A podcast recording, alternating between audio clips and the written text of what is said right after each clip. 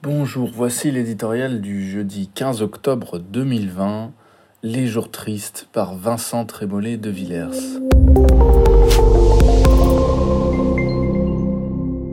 Et le rideau sur l'écran est tombé. Emmanuel Macron a prononcé le mot couvre-feu et avec lui qu'il porte de symboles historiques de vie réduite, de tristesse collective. Le chef de l'État l'a confié, il aurait voulu éviter cette extrémité, mais il fallait choisir la moins mauvaise solution. C'est le principe même de la tragédie. Les autorités sanitaires plaidaient sourdement pour des confinements locaux quand ce n'était pas un confinement national.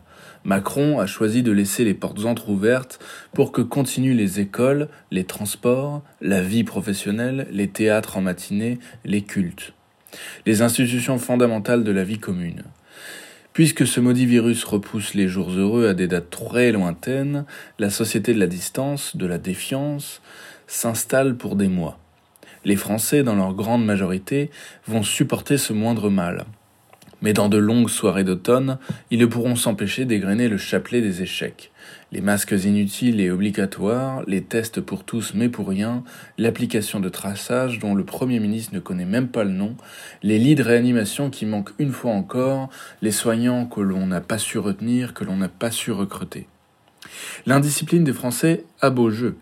C'est d'abord ce fiasco bureaucratique qui s'impose aux citoyens de rester chez eux. Désormais, le geste gouvernemental par excellence, s'inquiète Pierre Manant, c'est le confinement général. Le chef de l'État n'est pas retourné à cette extrémité, mais il est légitime de s'inquiéter, non plus d'un recul, mais d'une réduction installée, assumée, acceptée de nos libertés. La sphère privée elle-même est coupable d'échapper au règlement de l'État. Qu'importe, il recommande d'ouvrir la fenêtre, approuve les promenades en plein air, compte le nombre d'assiettes à table. La police, quand elle ne sera pas confrontée aux artificiers de Champigny-sur-Marne ou aux agresseurs d'Herblay, devra surveiller et punir après 21 heures de simples promeneurs, pourtant sagement masqués sur la voie publique. Ce n'est pas une bonne nouvelle.